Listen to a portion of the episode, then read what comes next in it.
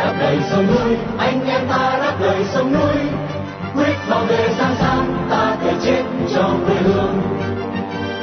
Đây là đài phát thanh đáp lời sông núi. Tiếng nói của những người việt tha thiết với tiền đồ tổ quốc và hạnh phúc của toàn dân do lực lượng cứu quốc thực hiện. Phát thanh mỗi ngày từ 7 giờ 30 đến 8 giờ tối, giờ Việt Nam, trên làn sóng ngắn. 9.670 km chu kỳ.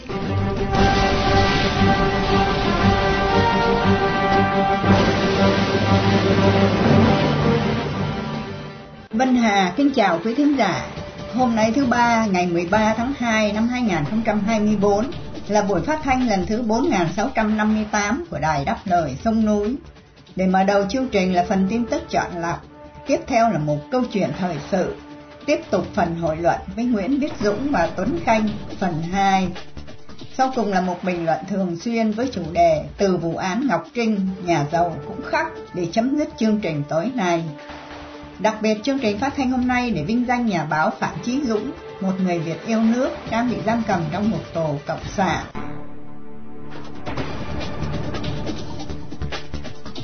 Mở đầu chương trình, mời quý thính giả theo dõi phần tin tức sẽ được Vân Khanh và Hải Vân trình bày sau đây.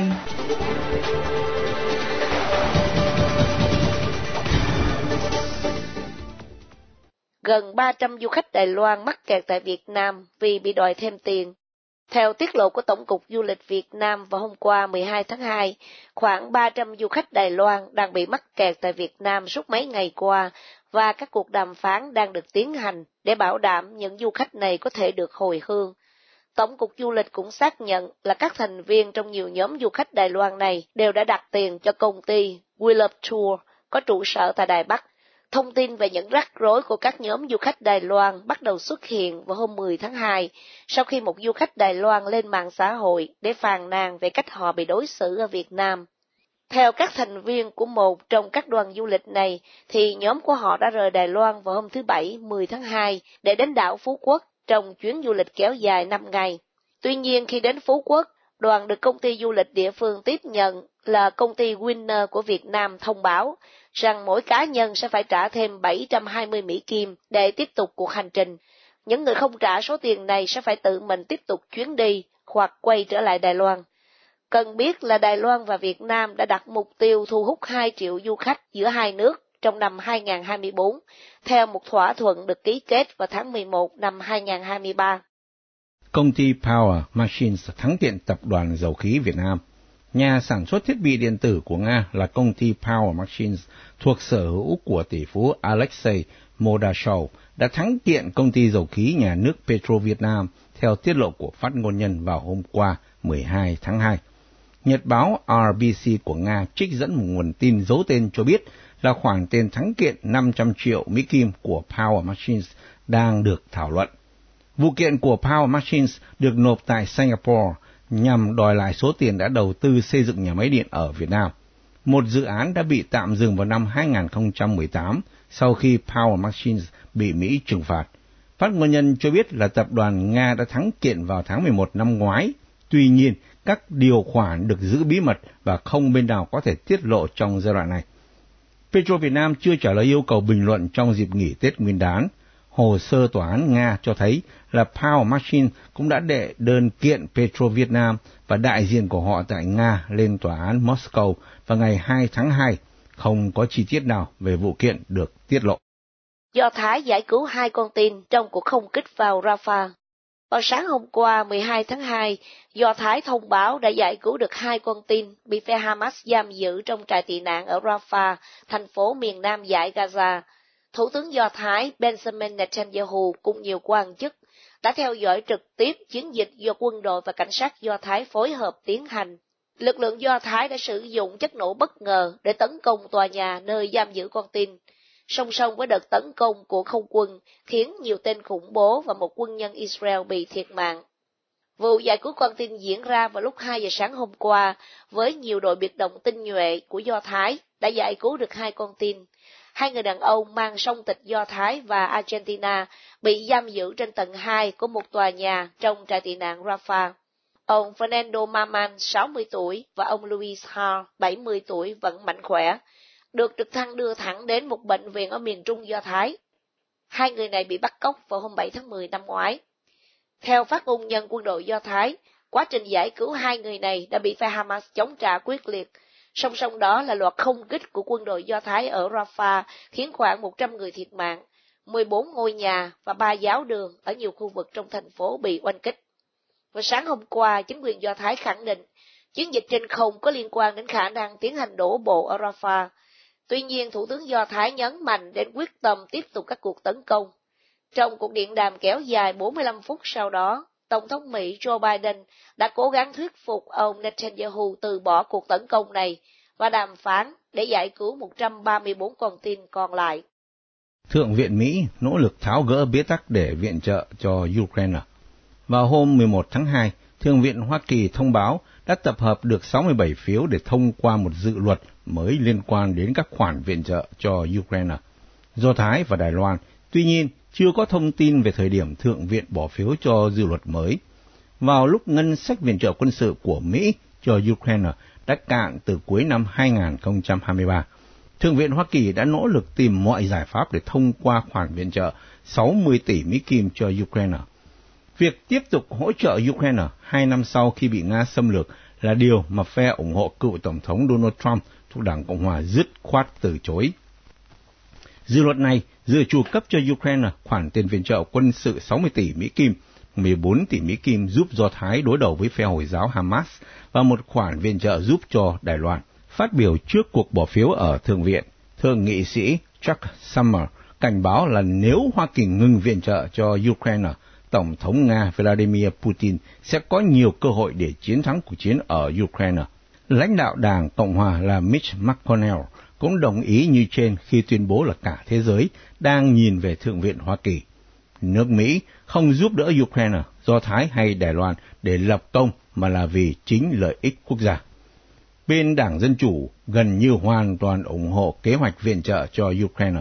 Trái lại, phe Cộng hòa đang bị chia rẽ sâu rộng giữa hai cánh, một bên là phe diều hâu, chủ trương Washington cần can thiệp và phe này đứng về phía Ukraine. Còn bên kia là những người đi theo đường lối của Donald Trump, chủ trương mặc kệ Ukraine đương đầu với Nga trong cuộc chiến sắp bước vào năm thứ ba.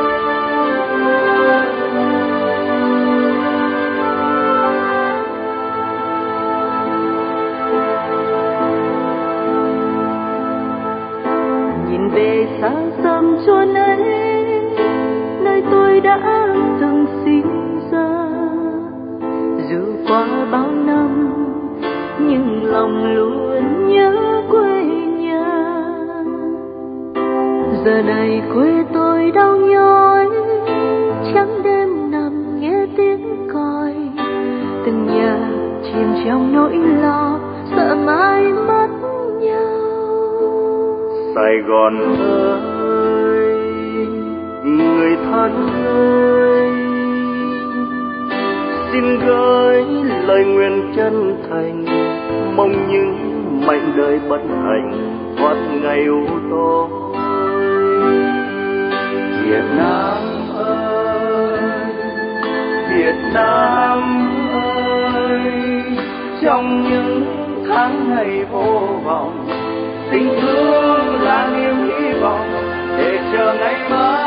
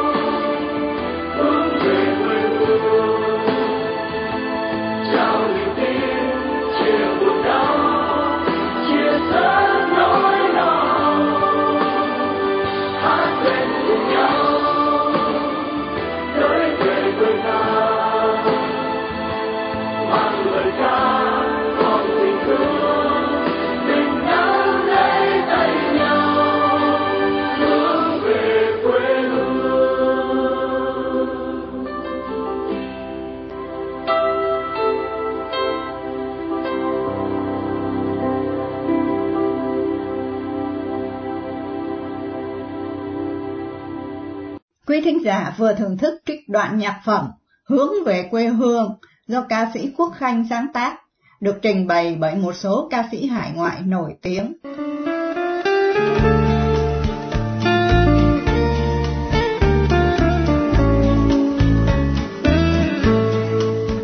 Thưa quý thính giả, tuy ngày Tết đã chính thức về trên quê hương, nhưng một không khí ảm đạm đang bao trùm lên đại đa số người dân.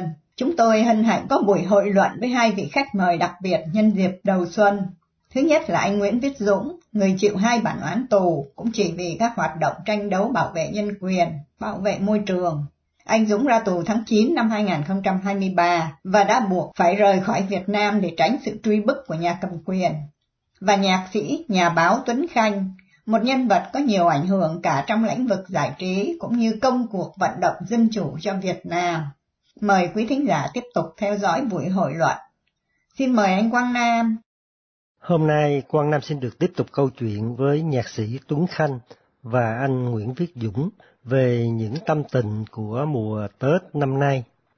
Thưa anh Nguyễn Viết Dũng, nhân đây thì anh có thể chia sẻ một vài kỷ niệm về những cái Tết ở trong tù của anh và của những anh em cùng ở chung với anh được không ạ? À? thì uh, bởi vì cái hoàn cảnh tù thật sự mà nói là một hoàn cảnh đặc biệt. Do đó cho nên anh em cũng sẽ có những cái tình cảm biệt dành cho nhau đặc biệt nhất là mỗi độ tết đến xuân về. À, thì tết của chúng trong nhà tù thì chia thành hai giai đoạn. Một giai đoạn là tạm giam tạm giữ tạm giam và một giai đoạn là ở trại giam. Thì hai giai đoạn này có khác nhau bởi vì ở giai đoạn trại ờ, tạm giam thì chúng có ở với những người tù hình sự mà thôi. Còn đến thì ở trại giam thì chúng có được đón tết với ờ, cả anh em tù chính trị thì không khí nó sẽ khác nhau rồi khi mà Dũng đón Tết với những người tù ờ, hình sự ở uh, tại ờ, tạm giam công an tỉnh Nghệ An còn, còn có tên thường gọi là đại nghi kim đó thì cũng khá là đặc biệt vì thời điểm đó ở trong buồng của Dũng thì những cái người mà trấn áp Dũng cũng, cũng không còn nữa. Khi đó thì là ở trong buồng Dũng thì có những người tù hình sự nhưng mà cũng có những hoàn cảnh khó khăn thì uh, Dũng cũng may mắn là được uh, gia đình và các thân hữu quan tâm thì cũng có một uh, chút tiền đó. Thì Dũng cũng uh, muốn mong muốn là tổ chức uh, một cái Tết uh, cho các anh em cho nó cũng, uh, cũng đàng hoàng. Vì thật sự mà nói thì bữa ăn tù tạm bỡ ngày này qua tháng khác nó cũng lâu rồi. Thì cũng muốn anh em có một cái Tết đàng hoàng cho đó Tết đầu tiên trong tù á. Thì Dũng có đặt một con gà luộc cũng làm lễ cũng Ừ, cũng các thư cùng anh em và thật sự và uh, hương ờ, thì cũng không có để thắp đâu nhưng mà anh em chế những cái tờ báo để để để để làm thành ba thể hương thắp thì chúng thấy là thật sự cảm động. Um, thật sự là ý nghĩa vì uh, khi đó là họ làm với uh, tất cả tấm lòng. Và sau đó thì là các anh em uh, đến 12 giờ thì uh, người dân xung quanh là họ nổ pháo thì thật ra trong nhà tù ờ, là bốn bức tường thì không có ờ, không có xem được ờ, pháo hoa bắn hay là không có có có, có xem được trực, trực tiếp. Người dân nổ pháo là chỉ nghe tiếng thôi. Tuy nhiên là anh em họ cũng cứ cứ, cứ cõng nhau lên và cũng cứ đùa nhau là hồi pháo sáng quá. Thật sự nói là hoàn cảnh đấy vừa có những cái kỷ niệm vui của những người tù mà cũng thật sự mà nói là cũng rất thương tâm khi mà bị vây quanh bốn bức màn sắt một cái tia sáng của pháo cũng không thể nào thấy được chứ đừng có nói là là, là một cái hy vọng nó không thấy được chứ đừng có nói là là để mà đón tết đàng hoàng. Tuy nhiên là trong hoàn cảnh đó thì là anh em vẫn có những cái câu nói câu đùa với nhau vui vẻ và để an ủi với nhau để qua những cái ngày tháng gian khổ đó. Đấy là kỷ niệm khi mà ở uh, trại tạm giam cùng với anh em hình sự. Còn đến khi mà đón tết cùng với ờ, các anh em uh, Ờ, tù chính trị thì thật sự mà nói thì Dũng cũng, cũng không có đón được ờ, nhiều Tết với anh em. Thì chỉ ờ, đón được một Tết với anh em ở phân trại một tại gia Nam Hà. Và đón được một Tết nữa với anh em ở bên phân phần trại hai tại gia Nam Hà mà thôi. Còn đâu là những thời gian Tết khác thì Dũng lại đón ở trong giam riêng một mình mà thôi do đó thì thì thật sự mà nói thì là cũng cũng, cũng, là một cái điều buồn. Còn ờ, nhớ lại những cái kỷ niệm với anh em tôi chính trị thì khi mà đã đến đó rồi thì ờ, tại giam họ cũng bố trí đón tết đàng hoàng hơn. Như là có bày ờ, mâm ngũ quả cũng có trang trí đèn cũng có trang trí ấy nhưng cũng có trang trí hoa các thứ rồi anh em cũng cũng cũng cũng đầy đủ hơn thời ờ, điểm một tạm giam tuy nhiên rằng ờ, cái cái, cái không khí mà mà, mà, mà để mà quay lại xúc động như cái cái lần đầu tiên đón tết trong tù thì không không không còn nữa. Thì bù lại về về mặt tình cảm thì ờ, đương nhiên đón tết với cùng anh em tù chính trị thì là có những cái câu chuyện nó mang mang mang đậm màu sắc hơn và anh em sẽ sẽ hiểu được nhau hơn nhiều. Đấy là đấy là những cái cảm xúc của chúng mà khi khi khi đón tết ở trong tù thưa anh quang nam và thật dạ. Dạ. Về vâng cảm ơn anh Nguyễn Viết Dũng đã chia sẻ một à, vài kỷ niệm à, những cái Tết ở trong tù của anh. À, thưa nhạc sĩ Tấn Khanh, à, chúng ta được biết anh từ lâu nay đó, anh là người luôn đồng hành và nâng đỡ rất là nhiều gia đình của các, các tù nhân lương tâm. À, xin được à, hỏi anh đó, thưa anh à, Tuấn Khanh, anh có thể cho quý thính giả biết à, đôi chút về tình cảnh của những gia đình tù nhân lương tâm trong cái Tết năm nay ở quê hương được không ạ? Dạ, à, thưa anh Quang Nam thì cái Tết năm nay cũng như những cái Tết khác á, trong những cái lần tiếp xúc với các gia đình tự nhiên lương tâm á, mỗi lúc Tuấn Anh nhận ra được rất nhiều điều à, sự thật rất đặc biệt thưa anh. Là bởi vì à, bên cạnh những cái án mà mình khi mình nói chuyện với gia đình đó mình là hiểu là những cái án mà thực sự nó diễn ra nó hoàn toàn do nhà nước công bố nó không có thật đối với tất cả những người đang phải chịu. Rồi bên cạnh đó sự trấn áp để họ không dám lên tiếng khiến cho gia đình đó họ co rút có những người sợ, sợ hãi. À, thậm chí không dám gặp người bên ngoài. Rồi thậm chí những mùa xuân đến khi mà có những cái nơi gửi tiền giúp đỡ cho họ cái quà tết á họ cũng không có dám nhận nữa. Họ quá sợ hãi. Mình mới nhắc lại là mới đây thì là uh, có một cái thành viên của ân đàn đại đạo ở phú yên đó là hình như là anh lê đức động thì phải. Anh mới vừa ra tù. Một cái án tù 12 năm mà gọi là chống phá chính quyền đó. Mà thông qua những cái lần mà giúp đỡ mà khó khăn lắm mới gửi được gọi là tiền Tết cho tù nhân lương tâm.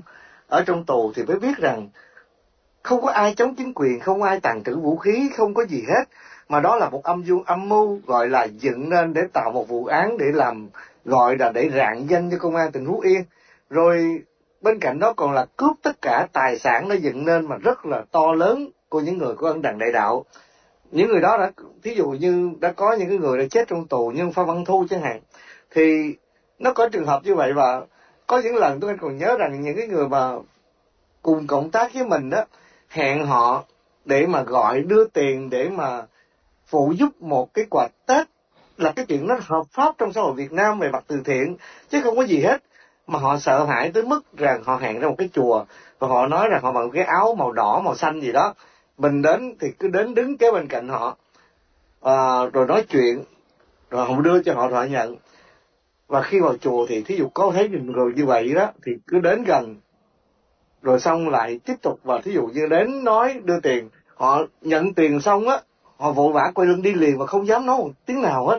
Họ sợ hãi, kinh khủng và đến mức đó là đã có lúc là mình giờ vận động á, là có những cái nơi mà để gửi tiền để làm luật sư, để kiện, để làm rõ cái câu chuyện của họ. Họ cũng không dám nhận và cũng không dám tiếp luật sư luôn những cái chuyện như vậy nó diễn ra rất nhiều và chẳng hạn như gần đây là Tuấn Anh nhờ những cái lần giúp cho gia đình của Trần Huỳnh Đức Thanh Bình. Huỳnh Đức Thanh Bình là một trong những người vướng vào cái vụ của anh Michael Phu Binh Nguyễn ở bên Mỹ đó. Và nhà nước đó là tổ chức lật đổ chính quyền hay là gì đó.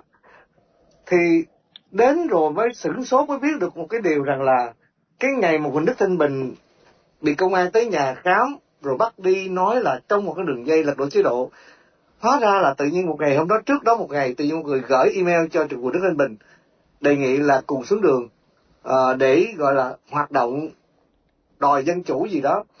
Quỳnh Đức Thanh Bình mới gửi cái email hỏi là, là anh là ai vậy tại sao gửi cho tôi? Như vậy thôi chỉ cần có cái email làm chứng cứ qua lại thôi là ngày hôm sau công an ập đến khám máy và xác định là Quỳnh Đức Thanh Bình là có đường dây như vậy. Và một cái thanh niên trẻ trung không biết gì hết yêu nước 11 năm tù một cách hết sức vô lý không ai hiểu được cái chuyện gì ra xảy ra như vậy. Thực sự đến lúc đó đó à, một chút quà tết à, vài triệu một cái bánh đôi chút thuốc hay là thậm chí là có những người cần những cái nhu cầu nó văn nghệ như là đàn đồ kèn vân vân. Thực sự mình giúp cho họ mà mình thực sự trong tình trạng tuyệt vọng là mình hiểu rằng đó đó là những con người đang phải chịu oan trong một cái đất nước và cái nền chính trị nó kỳ lạ như vậy. Họ luôn luôn áp đặt và gieo những cái tội trạng rất mơ hồ cho những con người có lòng yêu nước thôi và họ cũng chưa hoạt động gì hết. Và nó đi đến cái mức như vậy. Đó là cái điều mà Đức Anh muốn nói rằng là có rất nhiều danh sách những gia đình tù nhân mà họ vướng vào cái tên gọi là khủng bố chống phá chính quyền, lật đổ nhà nước, vân vân. Nhưng mà cái khi tiếp xúc với nó, với họ, nó mới thấy họ không có làm cái gì để mà gọi là lật đổ hay là khủng bố hết. Cho nên mới thấy rằng là nhiều cái tổ chức bên ngoài cứ dựa vào cái tên gọi đó. Và có đầu xác định đó là những cái thành phần khủng bố, là những thành phần không được giúp đỡ bởi vì bây giờ thì chỉ có xu hướng giúp đỡ những người hoạt động ôn hòa, những người lên tiếng ôn hòa thôi. Nhưng không ai đi tìm hiểu và soi rọi lại những bản án mà nhà nước đặt lên trên người của họ là thực sự là đúng hay sai. Đó là cái điều mà đôi khi nhận ra trong những cái mùa xuân đó. Ngồi với những bà mẹ, những ông bố, ngồi với gia đình của họ đó, để nghe những tiếng thở dài, chúng ta mới hiểu rằng thực sự chúng ta còn bỏ quên rất nhiều người. Thưa anh Hoàng Nam. Mời quý thính giả tiếp tục theo dõi vào tối mai.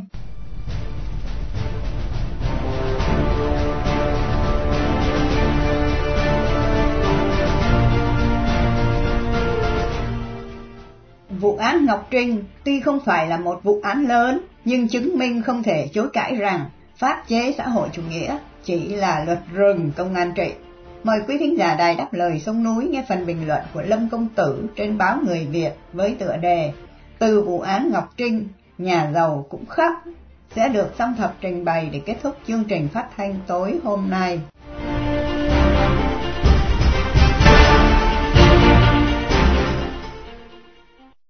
Ngọc Trinh là khuôn mặt điển hình của người giàu trong giới showbiz. Cô nàng vừa đẹp, vừa bất chấp dư luận khi từ ăn mặc tới ăn nói đều khác người. Ngọc Trinh có một lượng fan rất lớn từ nam thanh tới nữ tú. Thanh niên thì mê nhan sắc của cô, còn thiếu nữ thì mê sự nghiệp rất đáng ngưỡng mộ của một người mẫu. Chỉ có một thành phần rất hùng hậu ghét cô, đó là Công an Cộng sản Việt Nam. Nhiều người ngây thơ cho rằng sống trong chế độ cộng sản muốn yên thân hưởng giàu sang phú quý thì phải biết im lặng trước bất công xảy ra hàng ngày trên đường phố. Đừng bao giờ nói chuyện chính trị trên mạng xã hội, và nhất là đừng bao giờ tham gia biểu tình dù có chống Trung Cộng hay chống một âm mưu nào đó. Những người suy nghĩ như vậy thật sai lầm. Lấy trường hợp Ngọc Trinh làm thí dụ thì sẽ thấy. Ngọc Trinh rất giàu nhưng chưa bao giờ làm từ thiện dỏm, chưa bao giờ nói chuyện chính trị trên Facebook của cô ấy, chưa bao giờ tỏ ra bất mãn vì những chuyện bất công xã hội, và cũng chưa bao giờ bị công an mời về đồn vì bất cứ chuyện gì. Ngọc Trinh là một người giàu, thật giàu là đằng khác. Theo báo chí cho biết, Ngọc Trinh dù không có giấy phép lái xe hạng A2 nhưng đã cùng một huấn luyện viên chạy xe BMW dung tích xi lanh là 999 cm khối. Hai người cùng biểu diễn trên đoạn đường D15 khu công nghệ cao thuộc phường Tăng Nhân Phú B, thành phố Thủ Đức. Để biết các động tác lái xe nguy hiểm, có tư thế khác thường, khó nhìn, không mặc đồ an toàn, nằm, quỳ gối trên yên xe, biên biên. Lạ một điều tuy bị bắt vì chạy xe phân khối lớn, nhưng Viện Kiểm sát Thành Hồ lại phê chuẩn các quyết định cho phép lệnh khám xét nhà của cô ấy, thu giữ nhiều tài liệu liên quan. Ủa, sao ngộ vậy? Lái xe phân khối lớn là vi phạm luật lái xe, hơn nữa không gây tai nạn, không làm tắc nghẽn giao thông, thì tại sao lại bị bắt mà không phải là phạt hành chánh? Trái lại còn bị khám xét nhà để tìm tài liệu liên quan là tài liệu gì? Phải chăng là tài liệu mua sắm hột xoàn đá quý cũng như đồ lót hạng cao cấp mà cô người mẫu này từng khoe trên Facebook của cô ấy? Hỏi cho vui vậy thôi, chứ hành động này của công an, của viện kiểm sát, tòa án cho thấy một điều là luật pháp nằm trong tay của chúng, còn hiến pháp bộ luật hình sự đều là mới giấy lộn đối với ngành tư pháp. Trong ba tháng nằm trong trại giam, chắc Ngọc Trinh cũng ngộ ra được chân lý rằng đối với Công an Cộng sản Việt Nam không điều gì mà chúng không dám làm, kể cả bắt giam một con người chỉ vi phạm một luật nhỏ như luật lái xe. Mục tiêu của hành vi phi pháp này không phải là hoàn thiện pháp luật, mà là cảnh cáo toàn thể xã hội rằng sống trong thế giới cộng sản mà không biết điều với công an là một sai lầm rất lớn, lớn đến nỗi dẫn đến gông cùm, trại giam không biết lúc nào. Ba tháng sau, Ngọc Trinh ra tòa với lực lượng hộ tống bên cạnh như một tù nhân nguy hiểm. Có người còn cho rằng cô đang được nhận danh hiệu người mẫu nhân dân. Vì từ cung cách ăn nói tới lời lẽ trước tòa hơn hẳn hàng trăm quan lại tham nhũng đã mếu máu xin tha khi bị kết án.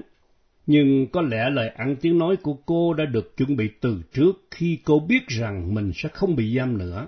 Lời lẽ đó là không trách móc hệ thống luật pháp, không tố cáo cô bị sàm sở khi bị giam trong tù, cũng không xin sọ được giảm án. Bởi vì thật ra sống trong xã hội Việt Nam, Ngọc Trinh hiểu rất rõ luật lệ đầu tiên là tiền đâu để mua một cái bản án treo khi cô còn trong tù. Với Ngọc Trinh vài tí bạc đút lót cho công an, cho tòa án hay viện kiểm sát là con số rất nhỏ so với gia tài kết xù của cô. Cái mất lớn nhất của Ngọc Trinh là hình ảnh bị còng tay giữa hai hàng áo xanh lạnh lẽo. Cô bước ra khỏi tòa không một cử chỉ xúc động vì cô đã biết trước sức mạnh của đồng tiền cô bỏ ra. Và có lẽ không ai lạ gì với cách mua án này khi cả đất nước chìm trong án lệ tiền mua án. Sau khi về tới nhà, cô vẫn chưa thực sự yên tâm, bởi vì Ngọc Trinh biết công an khu vực có toàn quyền triệu tập cô bởi những cái chuyện đâu đâu nếu cô tiếp tục yên lặng không tỏ ra tuân phục. Và vì vậy, như một tín đồ thuần thành với chế độ, Cô lên trang Facebook của mình tỏ ra hối lỗi và chân thành, biết ơn đảng và nhà nước đã cho phép cô có một cơ hội nữa để hòa nhập với xã hội. Đấy, giàu có việc tuyệt sắc như Ngọc Trinh, chỉ vì không biết điều với công an, khi ăn nên làm ra sẽ vẫn bị túm bởi một lý do hết sức trời ơi đất khởi. Huống chi những đại gia làm ăn bên ngoài hệ thống quốc doanh, thì làm sao tránh cho hết một rừng luật lập ra cốt để trói chặt những người giàu có vào một án lệ bất thành văn là mua án. Làm gì thì cũng có ăn sẵn cho mỗi một con người có của ăn của để. Bây giờ bạn đang ở bên ngoài song sách trại giam, nhưng một hôm đẹp trời nào đó, khi công an gõ cửa vào lúc nửa đêm, lúc ấy bạn cũng không nên ngạc nhiên và cho rằng mình vô tội. Đối với người giàu thì hai chữ vô tội không có trong từ điển luật lệ của công an. Hãy nhớ, cái tội lớn nhất, trầm trọng nhất là chung chi không đủ.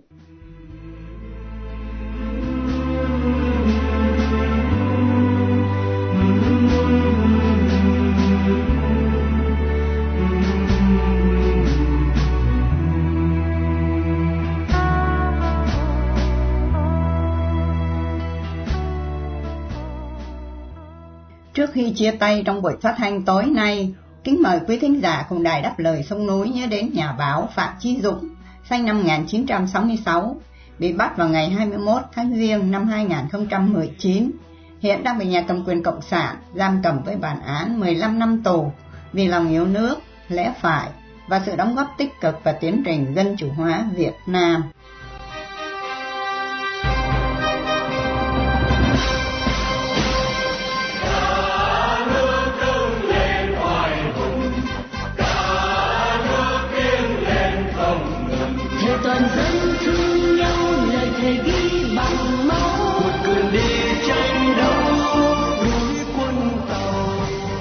Chương trình phát thanh đáp lời sông núi hôm nay đến đây là chấm dứt. Hẹn gặp lại quý thính giả trong chương trình tối mai vào lúc 7 giờ 30. Cảm ơn quý thính giả đã theo dõi chương trình. Chúc quý vị một đêm thật bình an. Xin mến chào, tạm biệt.